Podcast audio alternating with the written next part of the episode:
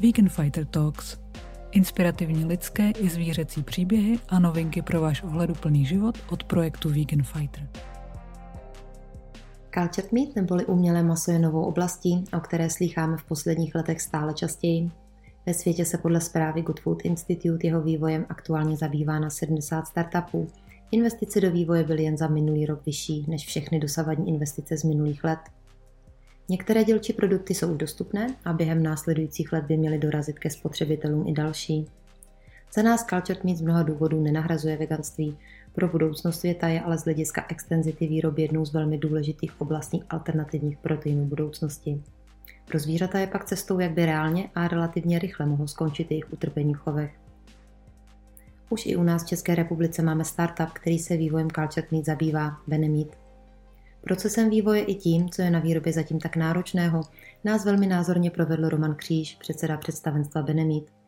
Zaměřili jsme se také na otázky, které nás jako vegany z přesvědčení pochopitelně zajímají, tedy jak se výroba masa dotýká přímo samotných zvířat.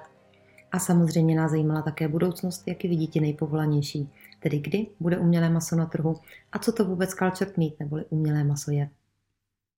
Cultured meat je maso, které je vyráběné bez účasti zvířete, respektive zvíře pouze daruje na začátku nějaké buňky a ty už se potom, s těmi se potom pracuje zvlášť. Eh, někdy se to v, eh, ve světě nazývá i clean meat, vlastně jako z toho důvodu, že by mělo být zdravější vlastně než eh, maso ze zvířete, protože na rozdíl od zvířete, které je naprogramováno na to, aby přežilo v zásadě cokoliv, ať už s ním zachází lid, lid, lidstvo třeba jakkoliv, tak eh, buňka je postavená v zásadě na, na tom, že v okamžiku, kdy identifikuje cokoliv špatného, tak eh, má tendenci vlastně zahynout nebo spáchat sebevraždu. A eh, z hlediska toho, co, proč, proč by nemít ta možnost být užitečný pro lidi, pro zvířata, pro přírodu je vlastně výjimečná. Mhm. Proč jste si vybrali zrovna ten typ masa, který jste si vybrali? Protože vím, že ve světě je už teď rozjetá výroba nebo vývoj spíš i třeba rybího masa a tak dále. Tak proč jste zvolili zrovna tohle maso? Uh, já vlastně ani moc nevím, asi protože je nejsložitější. Nebo zdá se, zdá, se, zdá se to, že to je nejsložitější. Jaké jsou důvody, proč vlastně vůbec dělat umělé maso nebo cultured meat? První důvod, první důvod je to, že by řekněme, ta výroba mohla být levnější než u toho zvířete, protože na rozdíl od zvířete, které potřebuje se ohřívat, chodit, dýchat eh, eh, a podobně a relativně, relativně neúplně ideálně využívá vlastně tu stravu nebo ty, ty, ty živiny, které pozřívá, tak eh, my bychom chtěli být efektivnější, to znamená první je, řekněme, cena nebo jaksi možnost, možnost být levnější. Druhý, druhý důvod, který pro nás vlastně je hodně důležitý, to je etika, vlastně etika zacházení se zvířaty, protože um, většina velkochovů se k těm zvířatům nechová úplně hezky. Třetí jsou nějaké zdravotní důvody, protože si myslíme, že kdyby dnes věděli lidi, čím se ta zvířata krmí, takže by možná jaksi váhali, jestli to opravdu chtějí jíst.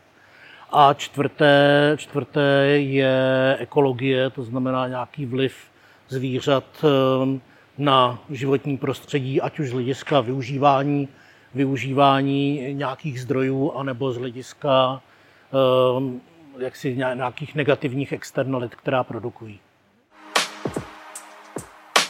Mohl byste nám to prosím trochu víc přiblížit, celý ten proces, jak to probíhá, protože Cultured Meat je takový nový směr v alternativách proteinů?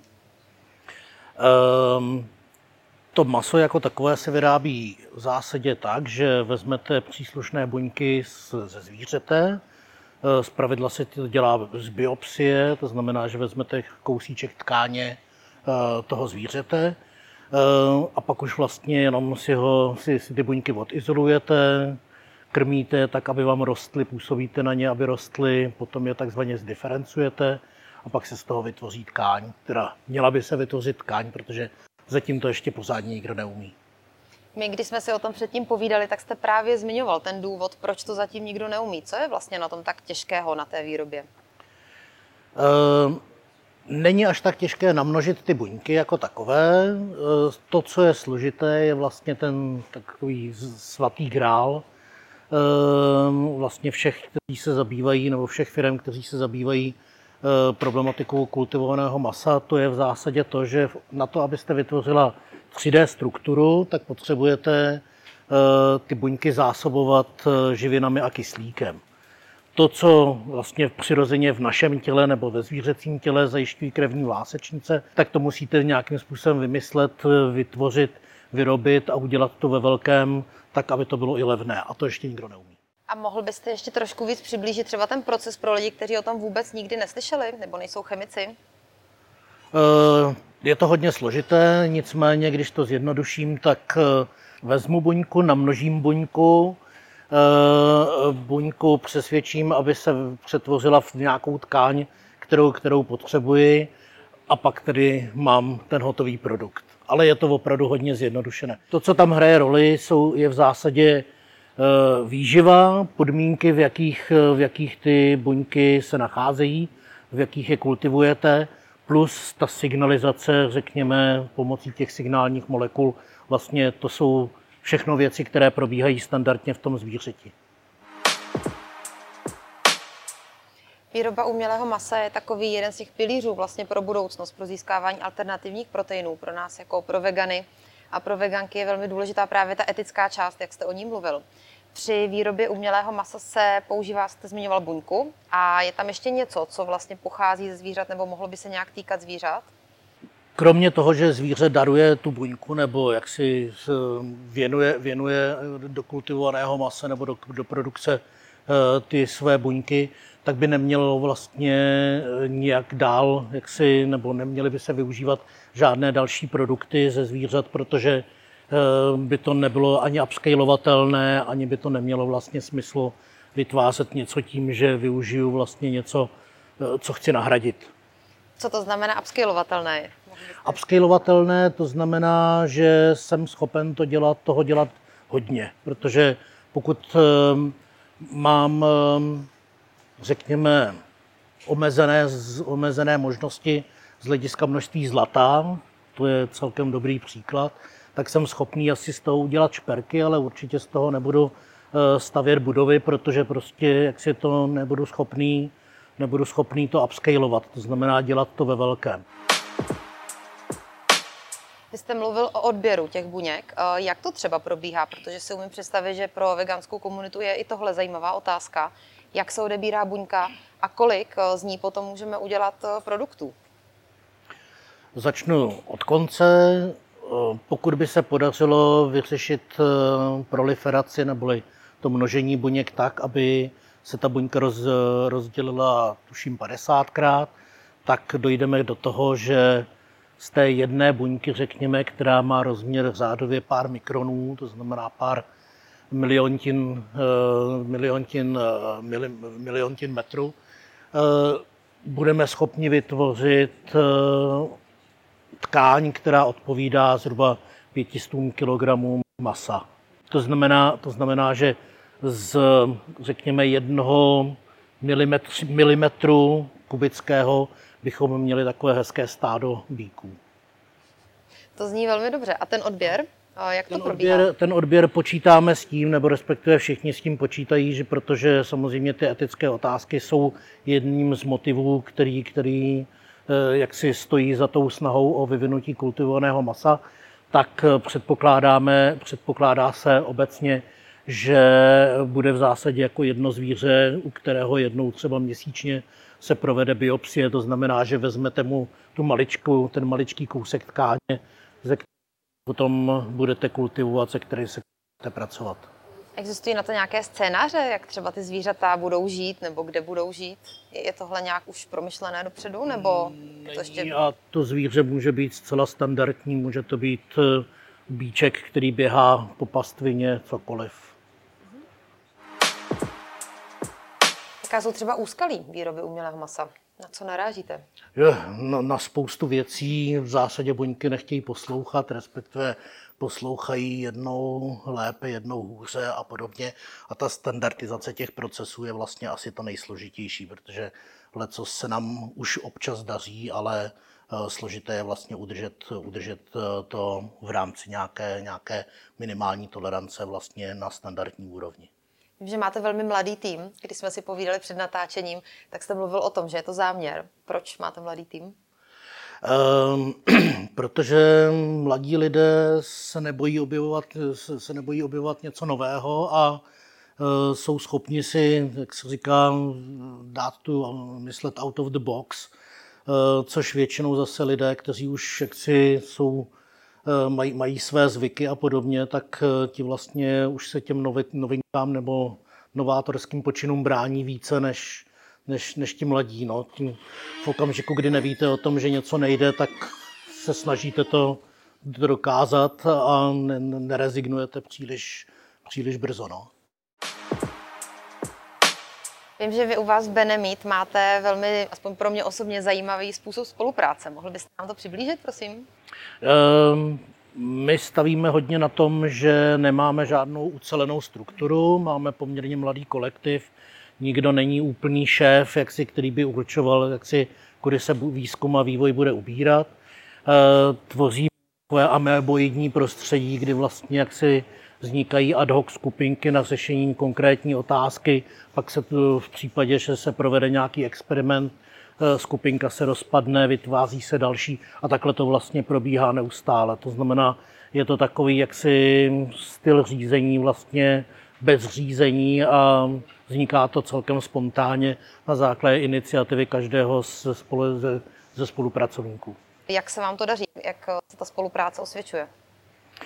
No nám se to celkem daří, jako to, co je příjemné, je to, že vlastně tím, jak jsme postaveni vlastně na vnitřní motivaci lidí, že jsou zorientovaní a ví, co dělají, proč dělají a snažíme se společně objevit, jak to dělat, tak eh, odpadá, odpadají takové ty klasické starosti managementu, eh, který jaksi potřebuje dostat ze spolupracovníků nějaký výkon. Tady je v zásadě to hodně postavené na tom, že ten výkon chtějí dávat, podávat eh, samotní lidé, to znamená, nemusíme je nějak nutit, dělat nějaké team buildingy a, a, a podobně. Je to skutečně jako velmi příjemné. Takže ano, jako nám se to líbí. Vy určitě sledujete tu celosvětovou situaci. Jak byste ji popsal? Snažíme se, hmm. snažíme se. Ve světě řádově, jsou řádově vyš, vyšší desítky startupů, které usilují o různé druhy masa. Samozřejmě my se snažíme specificky o, o, o hovězí, nicméně, nicméně jsou i firmy, které eh, se snaží vyvinout eh, rybí maso, kuřecí, eh, vepřové ten, ta, ta situace v zásadě vypadá tak, že je hodně firm, které ehm, se snaží spíše než vyvinout to, ten produkt jako takový, tak vlastně prodávat, prodávat tu ideu, jak si prodávat sami sebe trošičku tak, aby nalákali investory. Nechci zase být vůči, vůči nikomu konkrétně jaksi nějak jako zlý, Eh, ale vidíme tuhle tu tendenci, my tuhle tuhle tenhle problém nemáme. My se snažíme skutečně se orientovat na ten produkt a o peníze se tolik nestaráme. Ne úplně samozřejmě, jako máme taky nějaké, nějaké rozpočtové limity, ale pro nás je důležitý ten produkt jako takový. Když jsme si před natáčením povídali, tak jste říkal, že vlastně ty finální produkty se liší eh, v tom, že některé jsou z části i na nějakém rostlinném nosiči v úzovkách a některé jsou na živočišném. Mohl byste tohle víc přiblížit eh, divákům a divačkám? Aktuálně to vypadá tak, že jak si existují v zásadě tři druhy produktů. První v oblasti kultivovaného masa. První je eh, produkt, který spočívá v tom, že namnožíte buňky smícháte to s rostlinným produktem typu manaburger nebo něco takového, máte tam jaksi tu živočišnou složku, to znamená, že jak si tělu dodáváte to, co, to, co potřebuje, alespoň trošičku z toho živočišného a máte jaksi produkt. Tohle to se trošičku um, chybně vydává za, za kultivované maso nebo za cultured meat. Um, je to hodně to, co, jak si, když se dozvíte vlastně, jak si, uh, nebo když se když zapátráte v tom, co tedy firmy, které deklarují, že už už teďka začínají vyrábět kultivované maso, tak většinou se nezmiňují o podrobnostech a většinou je to postavené na tomto základě a ještě navíc ty buňky třeba nejsou úplně svalové, ale třeba jsou to fibroblasty a podobně. Druhý produkt je něco, co vlastně jste schopná eh, udělat jaksi už čistě živočišného produktu, živočišného původu, ale je to něco jako alternativa mletého masa, to znamená, máte tam krátká svarová, svalová vlákna, má to strukturu něco jako karbanátek, hamburger a podobně. A ta třetí varianta je opravdu 3D struktura, opravdu flákota masa. Takže eh, já nevím, třeba tuším, že, tuším, že asi před tři čtvrtě rokem nebo tak nějak hodně médií proběhlo to, jak eh, firma Eat Just eh, si nechala schválit v Singapuru první kultivované maso, akorát, že to bylo přesně to maso, o kterém jsem se bavil, že je ten produkt číslo jedna, to znamená, to znamená buňky smíchané, smíchané vlastně s rostlinným proteinem, to znamená, máte tam namnožené nějaké buňky, které jsou na bázi nějakého hrášku nebo, nebo fazolí. A navíc ty buňky, tak jak to bylo teda, a o tom už bohužel novináři nepíšou, tak jak eh, to je v tom povolovacím dokumentu vlastně z toho Singapuru, tak ty buňky jsou množené pomocí fetálního bovinního séra. To znamená neúplně upscalovatelné a ačkoliv to třeba můžou prodávat pod cenou nebo tak, tak určitě to musí být jaksi výrobně velmi drahé. A vy, pokud tomu dobře rozumím, jdete právě tou cestou, že vyvíjíte o, takovou, řekněme, alternativu právě k tomu fetálnímu bovinnímu séru, jestli tomu dobře rozumím. Uh, my se snažíme vlastně se bez ní obejít, protože fetální bovinní sérum se vyznačuje v zásadě tím, že má v sobě nějaký relativně neidentifikovatelný mix různých těch takzvaných signalizačních proteinů nebo růstových faktorů a podobně. Nevím, ta, ta, to názvosloví je různé. A my se snažíme vlastně jak si najít tu kombinaci těch růstových faktorů, toho minima růstových faktorů, které jsou k tomu, aby, se, aby vyrostl sval, ehm, abychom se bez toho, jak si objevit tu kombinaci, kterou můžeme použít, aby, ehm, abychom se bez toho fetálního bovinního séra obešli, protože přece jenom vlastně fetální bovinní sérum je vlastně krevní plazma z, z embrya, respektive z čerstvě narozeného telete třeba. A e, to je něco, ta krevní plazma je vlastně něco, co zajišťuje vlastně signalizaci pro celé to tělo. To znamená obrazně řečeno od svalu na, na malíčku, e, malíčku nohy nebo u kopita u zvířete až po oko nebo po, po chlupy, po kůži a podobně my se snažíme vlastně najít jenom tu část nebo identifikovat jenom tu část, která ovlivňuje růst svalů. Jak odhadujete, že se teď bude vyvíjet vlastně eh, uvádění produktů z umělého masa na trh celosvětově? Já si myslím, že vlastně teď stojíme na začátku toho období, kdy začnou fungovat ty namnožené buňky s rostlinnými nosiči. Eh, v rámci těch, těch, těch eh, rostlinných náhražek už je možné vlastně vytvořit strukturu, která, strukturu, která se tomu mletému masu podobá. To znamená, předpokládáme, že vlastně po těch veggie burgerech a podobně, jak si už nastanou ty, nebo přijdou ty kombinované produkty, to znamená mix rostlinných a, rostlinných a živočišných proteinů. Počítáme, že do nějakých třech až pěti let e, bude možné, bude možné očekávat, záleží na schvalovacích procedurách a podobně, ale myslíme si, že během tří až pěti let bude, možná, bude možné jak si hovořit o, o tom produktu číslo dva, to znamená o tom mletém mase čistě živočišného původu, to znamená v zásadě kombinace, kombinace rostliny, eh, kombinace eh, svalových buněk, tukových buněk a pojivových buněk, tak aby to skutečně mělo nějakou strukturu a chuť. A co se týče toho, té, té flákoty jako takové, Ehm, byli bychom rádi, kdyby to bylo, řekněme, do sedmi let, ale nevíme. Jak potom bude vypadat taková ta velkovýroba v budoucnosti? My předpokládáme, že, že eh, jak si budou velké, velké bioreaktory, v rámci kterých se budou buňky množit, ideálně suspenzně, to znamená tak, aby neležely na ničem, na nějakém povrchu a podobně. Eh, z toho se budou brát a vlastně bude se na ně působit tak, aby se řekněme, svalové buňky pospojovaly do nějakých 1 až 3 mm dlouhých vlákínek. To samé vlastně se budeme, bude, bude, budeme snažit vlastně vytvořit, vytvořit vlastně nějaké zhluky tukových buněk, tak aby tedy jaksi maso bylo prorostlé trošičku, protože tuk je nositelem chuti. Fibroblasty to samé vlastně smíchá, smícháním s dalšími, s, dalšími, s dalšími buňkami a tím, že na ně budeme nějakým způsobem působit, tak začnou tvořit trošku kolagen a podobně, což je zase to, co v mase přirozeně je. Eh, předpokládáme, že to bude něco jako, řekněme, představte si jako široký pás, zádově jako pár centimetrů, pár centimetrů vysoký, který kontinuálně leze z nějakého zařízení. Ale přesně ještě to zařízení jaksi není navržené a nevíme ani o tom, že by to měl někdo zapatentované, teoreticky vymyšlené. Jaká je vaše osobní motivace vlastně k tomu, co děláte? Být užitečný pro lidi, pro zvířata, pro přírodu asi je asi málo věcí, které, které vlastně mohou přinést, přinést takový kombinovaný užitek jako kultivované maso. Mně to připadá vlastně jaksi, jaksi úplně ideální kombinace.